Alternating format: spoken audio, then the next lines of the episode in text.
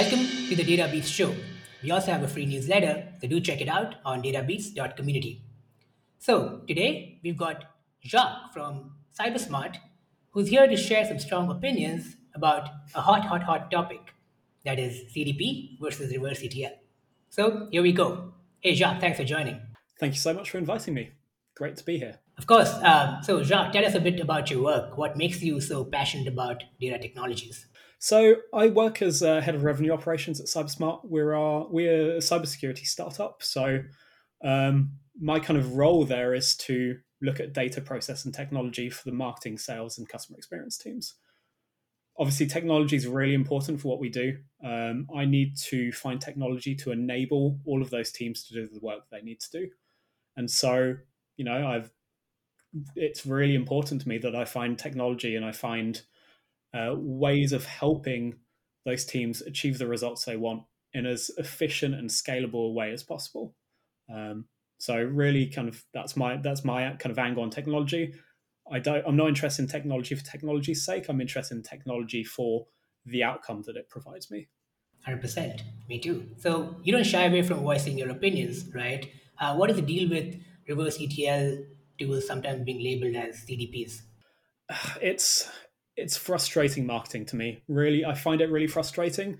Um, you know, I've got a background in marketing. I can understand why they're doing it, but all it's doing is causing confusion in CDP market. Um, you know, it's it's it's frustrating. Um, they've got a great product that has so many merits that I think causing that frustration in the market doesn't necessarily do them any favors. Mm-hmm.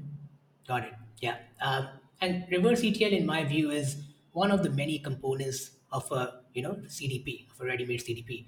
Uh, what are your thoughts here? Yeah, I think that's that's exactly what it is. It's one of the small, and I think probably one of the smallest parts of what a what a, a CDP kind of is capable of doing. Um, I think CDPs obviously can do significantly more, as you already know, um, and reverse ETL just can do that for CDP. It can do other things as well, which are perhaps more interesting. I think. Right, right. Um, and I believe CDPs aren't going any, any anywhere anytime soon, right? Um, do you think even if a lot of organizations um, adopt reverse ETL tools and data warehouses, will will they eventually replace like a ready-made CDP? I don't think that moment is ever going to happen. Um, I think just the barrier to entry for many businesses to get a data warehouse is very significant.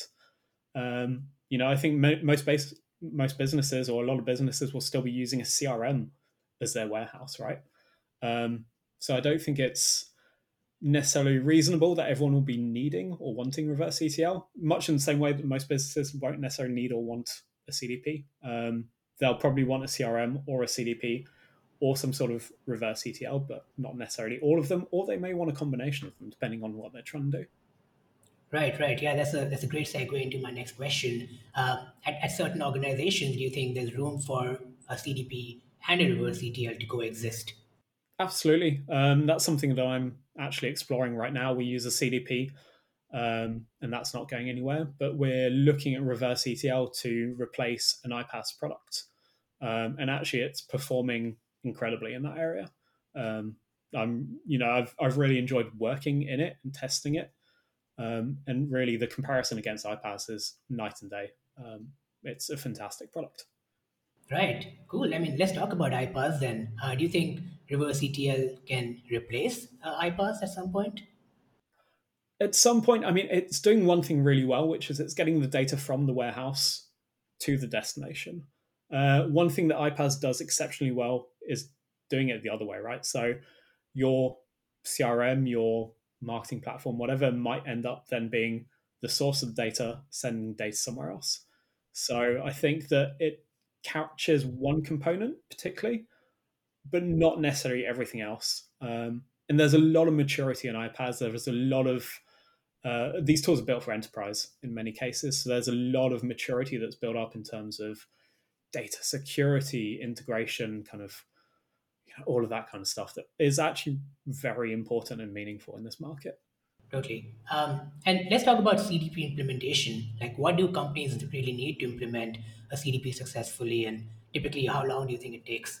it really depends on the CDP and what the organization is trying to get out of it. If I think to my kind of uh, my experience with CDPs, um, I've primarily used Segment, um, and where Segment really shines is in their their uh, instrumentation kind of libraries.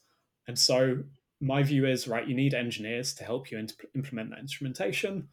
Um, and depending on the complexity of your product, that could take a few days. It could take a lot longer. Um, it really depends what you're trying to do. Um, from an, from a kind of a more operational perspective, it can be really quick to set up because all you need to do is kind of connect your CRM data or connect your email platform data, and suddenly you've got a data flow going into your CDP. So it depends what you're trying to do. Um, you can get a very quick, easy implementation and then build upon it through engineering resource. Yeah, uh, totally. I, I 100% agree with you on that. Uh, and what about reverse ETL? I mean, um, what do companies really need to, to succeed with the reverse ETL tool since you're using one right now? I've actually, so I've, I've been tr- testing out Hightouch to replace uh, an iPaaS platform. Um, it's been really nice and easy, right? So long as I can connect to my warehouse, which, you know, I spoke to my CTO, he gave me a connection user to test it out. Um, I can connect to the warehouse, I can query the data using SQL or some other means. Um, and then actually building out that integration is just really nice and easy. Um, so I think, you know, it's it's it's a great product in that respect. Absolutely, uh, that's great to know. Uh, so should should non-data teams or GTM teams care whether data is made available to them via a CDP or a reverse ETL? Absolutely not. Um, a G- GTM team should only really care about what the tool is enabling them to do, not how they're getting data. Um, there are si- situations where that may change. So, for example, if they want more of a real time data stream, there are things that they're going to have to consider to get that. So, in that kind of respect, maybe a CDP is better to provide that real time data stream than a traditional kind of, well, not traditional or new reverse ETL tool. Um, it really depends on what they're trying to achieve, what outcome they're after, uh, and what trade offs they're able and willing to make in terms of you know costs and resource and that sort of thing. Switching gears a little bit, we've seen some CDPs become reverse ETL like, right? Uh, do you think at some point popular CDP vendors will maybe build or buy reverse ETL capabilities? Oh, it's yeah, it's got to be. Or I'm sure if you were to look in inside those companies, they were 100% building those products already. Um, it's a no-brainer for them. Okay, okay. Uh, and what are your thoughts on ETL or ELT vendors like Fivetran um, building or buying reverse ETL capabilities? I mean, they're selling to the same audience, right? I mean, it makes sense. Uh, if you look at, uh, is it Airbyte, I believe? You know, they've purchased ELT and reverse ETL companies. They're looking to do the full thing. Uh, it makes sense for anyone in this market to be looking to expand not just unidirectionally, but bidirectionally. Um, again, it just seems like a bit of a no brainer. It seems like if you can do all of your integration in a single tool, that's kind of what you should be looking to do. Right, right. Um, actually, I wasn't going to ask you this question, but now I'm going to ask you anyway. Uh, do you think if, like companies would, would want to eventually just pay for one data integration tool, or do you think companies will be happy to pay separately for ETL, reverse ETL, CDP, iPaaS, etc.? I'm in two minds about this, right? Because there's that constant cycle of bundling versus unbundling, uh, which is really interesting to kind of follow. But there is significant amount of value in having a single tool that does things. The trade off, of course, is that actually that single tool may not be as good as dedicated point solutions. So it's just balancing those trade offs versus what your actual requirements are. Um, I think there's there's space for both to exist.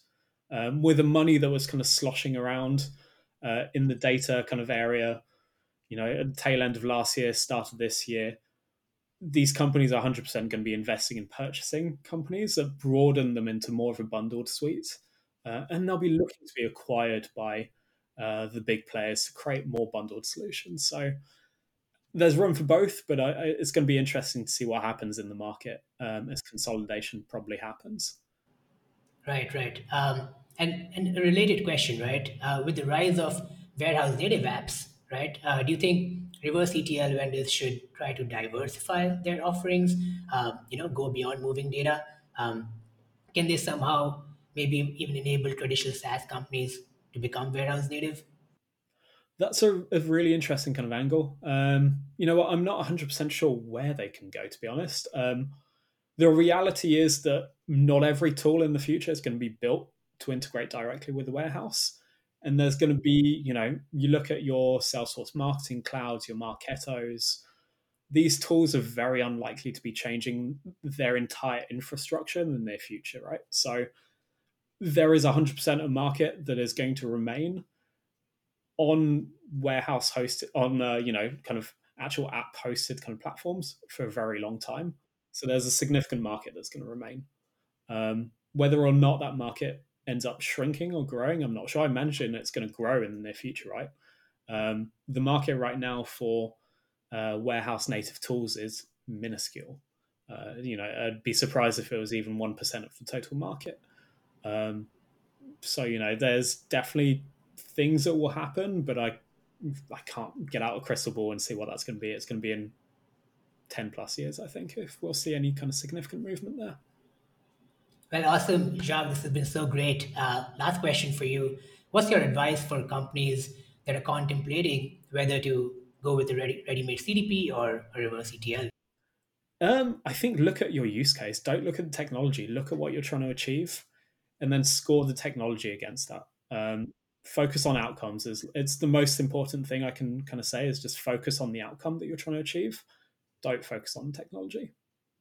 Yeah, hundred percent. I'd also add that uh, think about you know uh, the needs of your teams. You know, give them mm. the tools they're comfortable using um, because Absolutely. technology is no good if nobody uses them, right?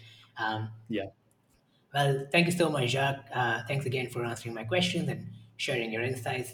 You have a great day. Help bridge the gap between data people and non-data people. Join us on databeats.community.